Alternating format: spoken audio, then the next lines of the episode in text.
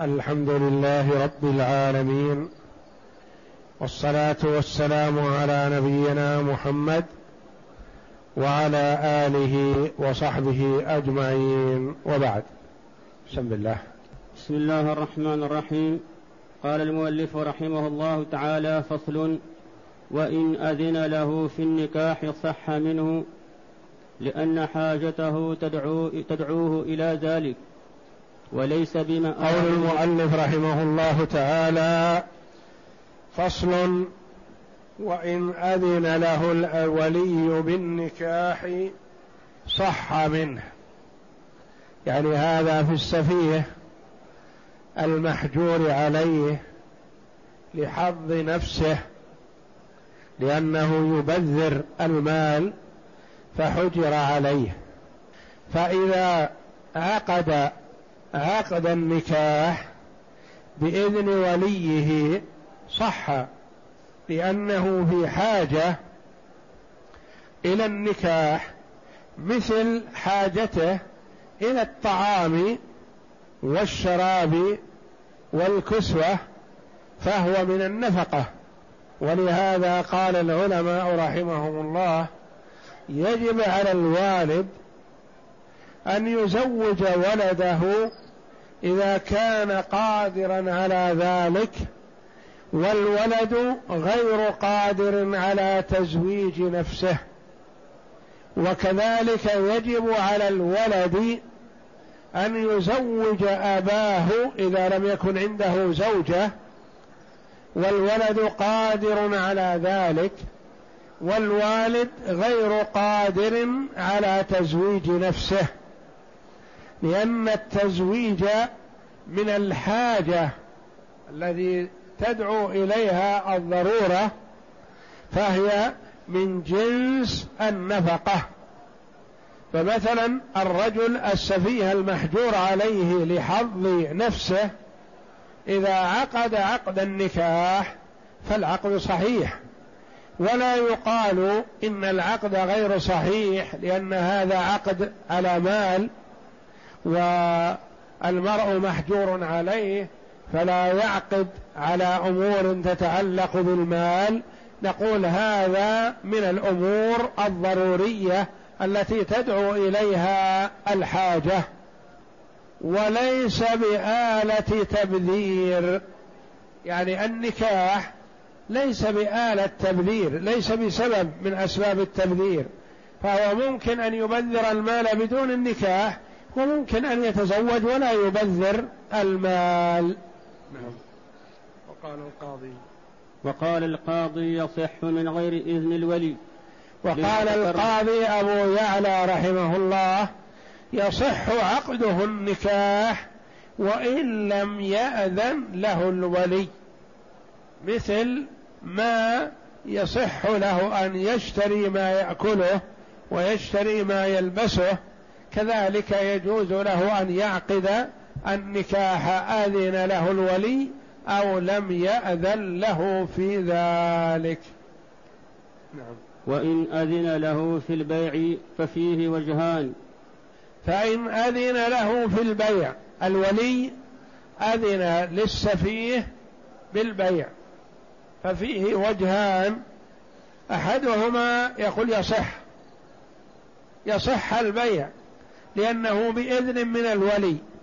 ولعل الولي يريد أن يختبره بذلك ولا يظهر اختباره إلا إذا أذن له في البيع. القول الآخر الوجه الآخر أنه لا يصح لأن ما الغرض من الحجر عليه؟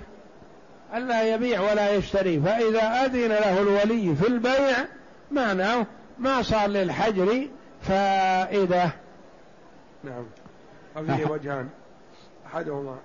أحدهما يصح منه لأنه عقد معاوضة تصح منه بالإذن كالنكاح. نعم.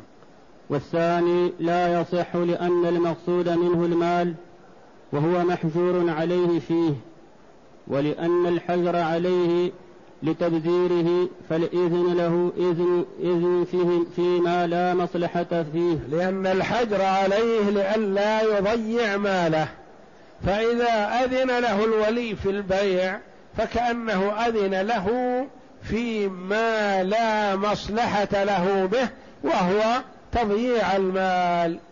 فقالوا الوجه الآخر أنه لا يصح بيعه حتى لو أذن له الولي. نعم.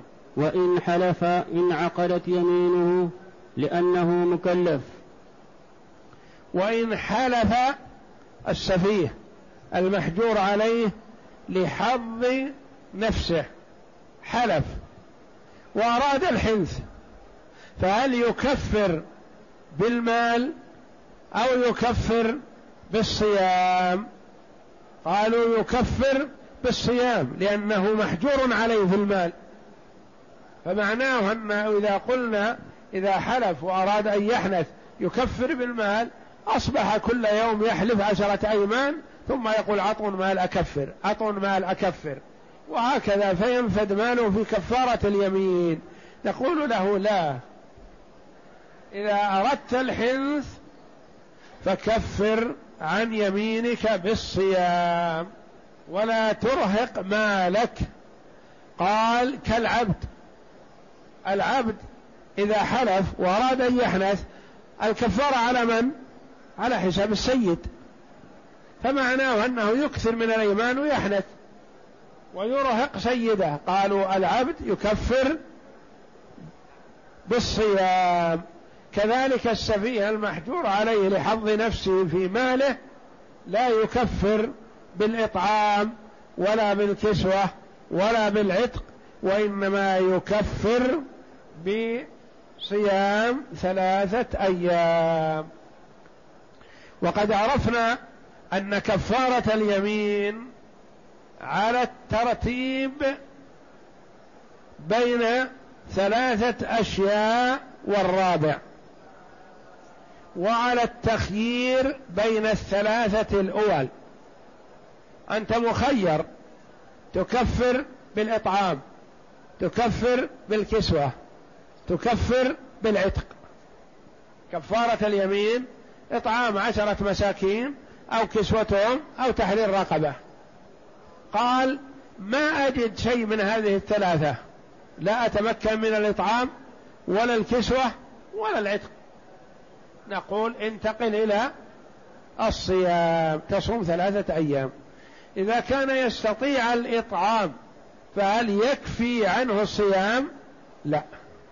لأن بعض الناس يجهل يظن أن كفارة اليمين هي صيام ثلاثة أيام وليس الأمر كذلك بل كفارة اليمين إطعام عشرة مساكين أو كسوتهم أو تحرير رقبة. فإذا لم يجد واحدا من هذه الثلاثة فما الذي يجب عليه حينئذ؟ ينتقل إلى الصيام صيام ثلاثة أيام والأفضل أن تكون متتابعة خروجا من الخلاف. ويكفر بالصوم لأنه ممنوع من التصرف في المال فأشبه العبد. أشبه العبد الذي ليس له مال المال مال سيده فلا يكفر بالإطعام ولا بالكسوة وإنما يكفر الرقيق بالصيام. نعم. وإن أحرم للحج صح لأنه من أهل العبادات. فإن كان فرضا لزمه إتمامه ويجب الاتفاق عليه الإنفاق عليه إلى أن وإن أحرم بالحج السفيه المحجور عليه لحظ نفسه لأنه يبذر المال لكن يصوم ويصلي وعاقل. لكن المال لا قيمة له عنده. ما وقع في يده من مال أنفقه. هذا محجور عليه لحظ نفسه لحفظ ماله. أحرم بحج. هل نقول الحج يترتب عليه نفقة مالية يحلله ويخرجه من نسك وليه؟ لا. الحج عبادة وقربة لله جل وعلا وهذا السفيه في ماله من أهل القرب. ربما إنه ممن يحيي الليل بالصلاة ويصوم النهار فإذا أحرم بالحج نقول لا قف ما تحرم بالحج لا. هو من أهل العبادات فإذا أحرم بالحج فله ذلك. صح لأنه من أهل العبادات فإن كان فرضا لزمه إتمامه. إن كان الحج فرض يعني ما ما أدى الفريضة فيلزمه أن يتم هذا الحج لقوله جل وعلا وأتموا الحج والعمرة لله. وإذا دخل المرء في فرض موسع أيا كان هذا الفرض يلزمه إتمامه. فإن كان فرضا لزمه إتمامه ويجب أن ينفق عليه إلى أن يفرغ منه. يقول أحرمت بالحج مثلا. أريد تذكرة بألف بألفي ريال مثلا. يعطى. يقول أريد نفقة ذهاب وإياب. يعطى. وهكذا. فيعطى ما يحتاجه لأداء حجه وإن كان محجورا عليه. نعم. ويجب الإنفاق عليه إلى أن يفرغ منه لأنه مال يحتاج إليه لأداء الفرض فوجب. وإن كان تطوعا لا تزيد نفقته على نفقة الإقامة أو تزيد له كسب. إذا أضافه إليها أمكنه الحج لزمه إتمامه وإن, وإن كان تطوعا السفيه قد أدى الفريضة. وأحرم بحج تطوع. نقول لا يخلو. إن كان لا يحتاج إلى زيادة نفقة فيجب عليه إتمامه. وإن كان يحتاج إلى زيادة نفقة وله كسب. يستطيع أن يعمل ويشتغل وأجرة عمله يصرفها على نفسه بالحج كذلك ما يجوز له أن يخرجه من نسكه بل يجب عليه إتمامه لأن الحج والعمرة يجب على المسلم إذا دخل فيهما أن يتمهما وإن كانا نفلا. سائر العبادات إذا دخل في النفل فله إتمامه وله الخروج منه. لا حرج عليه. صام يوم تطوع. في أثناء اليوم أراد أن يفطر لسبب أو بدون سبب. لا حرج عليه. دخل في صلاة تطوع. بعدما صلى ركعة أراد أن يخرج منها لسبب أو بدون سبب. لا حرج عليه. إلا أن الأفضل هو الإتمام. لكن دخل في عمرة. نفل يجب عليه أن يتمها. دخل في حج. نفل يجب عليه أن يتمه لما؟ لأن الله جل وعلا يقول وأتموا الحج والعمرة لله. ما دام دخلت في حج دخلت في عمرة يجب عليك الإتمام. بعض الناس أو كثير من الناس يجهل هذا. إذا جاء بعمرة في ليلة جمعة مثلا فوجد الزحام. خرج ورجع لأهله قال تحلل وبعد أسبوع عشرة أيام أعود وأعتمر. إذا جاء ليلة سبع وعشرين من رمضان أو ليلة جمعة أو ليلة خميس من رمضان وجد زحاما شديدا في الحرم فقال ما يحتاج إذا نترك هذا. العمرة نترك هذه المرة المرة الثانية وهو محرم. هذا ما يجوز له. هو يستمر على إحرامه حتى لو رجع إلى أهله. فهو محرم. ما يجوز له الخروج من نسكه إذا دخل فيه إلا بأحد أمرين. إما أن يتمه طاف وسعى وحلق أو قصر. هذا يخرج من نسكه. الأمر الثاني أن يحصر يمنع من دخول مكة. مثلا جاء محرم بالحج فمنع. جاء محرم بالعمرة فمنع. ما استطاع أن يدخل. هذا إن كان قد اشترط فيتحلل ولا شيء عليه. وإن كان لم يشترط فيجب عليه أن يذبح هديا للإحصار ثم يتحلل. ولا يجوز له أن يخرج من نسكه هكذا. لا النسك أمره عظيم. والله جل وعلا أمر بإتمامه. وهذه المسألة كثيرا ما يقع فيها بعض الناس يجهل فيها جهل عظيم.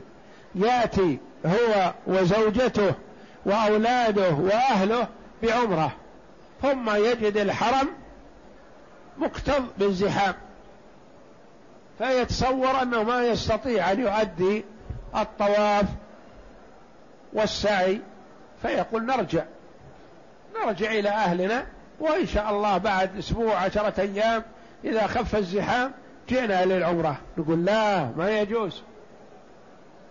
حرام عليه ذلك وهو على إحرامه. يرجع حتى لو رجع على إحرامه. يحرم عليه أن يقرب زوجته أو أن يستمتع منها بشيء. ممكن أن يرجع وهو على نسكه على إحرامه. إذا كان المرأة مثلا حائض ما استطاعت أن تؤدي النسك ومنزلهم قريب فأرادت أن ترجع إلى منزلها بالطائف بجدة بالرياض بغيره وإذا طهرت جاءت وأدت عمرتها. نقول نعم لكن ترجع على نسكها. ترجع وهي محرمة. فما من تطوع إذا دخل فيه المرء له أن يقطعه باختياره إلا الحج والعمرة. خرج بصدقة. بألف ريال مثلا يريد أن يتصدق بها. تصدق بخمسمائة ريال واشترى بخمسمائة ريال حاجة لأهله. لا بأس عليه. ما دام صدقة تطوع لا بأس. وهكذا الصيام والصلاة الطواف مثلا. دخل في الطواف تطوع. فوجد الزحام شديد فانصرف. ما عليه شيء. لا بأس عليه. سوى الحج والعمرة إذا دخل فيهما يجب عليه إتمامهما إلا إن كان محصرا. المحصر هو الذي إن حبس في أثناء الطريق بعدما أحرم ما تيسر له الدخول إلى مكة. خربت سيارته وما استطاع أن يصل إلى مكة. منع من دخول مكة. مرض مرضا يمنعه من دخول مكة. مثلا هذا يتحلل إن كان قد اشترط ولا شيء عليه وإن كان لم يشترط فيذبح هديا ويتحلل. ولذا قال العلماء يحسن لمن خاف حبسا مثلا أن يحبس يمنع أن يشترط عند الميقات. يقول فإن حبسني حابس فمحلي حيث حبستني. قباعة بنت الزبير ابنة عم النبي صلى الله عليه وسلم. قالت يا رسول الله إني أريد الحج وأجدني وجعة. أنا مريضة ما أدري أستطيع التكميل أو لا. قال عليه الصلاة والسلام حجي واشترطي. أن محلي حيث حبستني فإن لك على ربك ما استثنيت. وإن كان تطوعا لا تزيد نفقته على نفقة الإقامة أو تزيد وله كسب. إذا أضافه إليها أمكنه الحج لزمه إتمامه وإن لم يكن كذلك ففيه وجهان. ففيه وجهان. أحدهما لوليه أن يخرجه من النسك ويهدي بغير المال وإنما بالصيام. يقول له أنت أحرمت وأنا أمنعك من الحج. أمنعك من الحج لأن الحج بيكلفك عشرة آلاف مثلا. وأنت ما عندك. عندك هذا المبلغ ننفقه عليك. فأنا أمنعك من الحج. يقول طيب أنا أحرمت. نقول تحلل. يقول كيف تحلل؟ نقول تحلل وصم عشرة أيام. يقول أذبح هدي أتحلل وأذبح هدي نقول لا الهدي مال. حنا حجرنا عليك من أجل حفظ مالك. فما نسمح لك تحج لأن في تضييع المالك. ولا نسمح لك تهدي لأن في تضييع المالك. والله جل وعلا أمرنا بحفظ مالك لك لمصلحتك. إذا عندك عشرة آلاف مثلا من مسافة بعيدة وحججت بها بقيت ما عندك نفقة. فلوليه أن يمنعه ويتحلل بالصيام. هذا وجه. والوجه الآخر ليس لوليه أن يمنعه لأنه له أن يمنعه قبل أن يدخل في النسك لكن إذا دخل خله يكمل. نعم. أحدهما على الولي تحليله لأن في إتمامه تضييعا للمال فيما لا يلزمه والثاني ليس له تحليله بناء على إحرام العبد بغير إذن سيده ويتحلل بالصوم كالعبد. ويتحلل بالصوم لا بالهدي. مثل كما تقدم في العبد إذا أمره سيده أن يتحلل يتحلل بالصيام ولا يتحلل بالهدي لأن الهدي على حساب سيده. وكذلك السفيه في المال لا يسمح له أن ينفق من ماله إلا ما هو ضروري له. والله أعلم. وصلى الله وسلم وبارك على عبده ورسول نبينا محمد وعلى آله وصحبه أجمعين.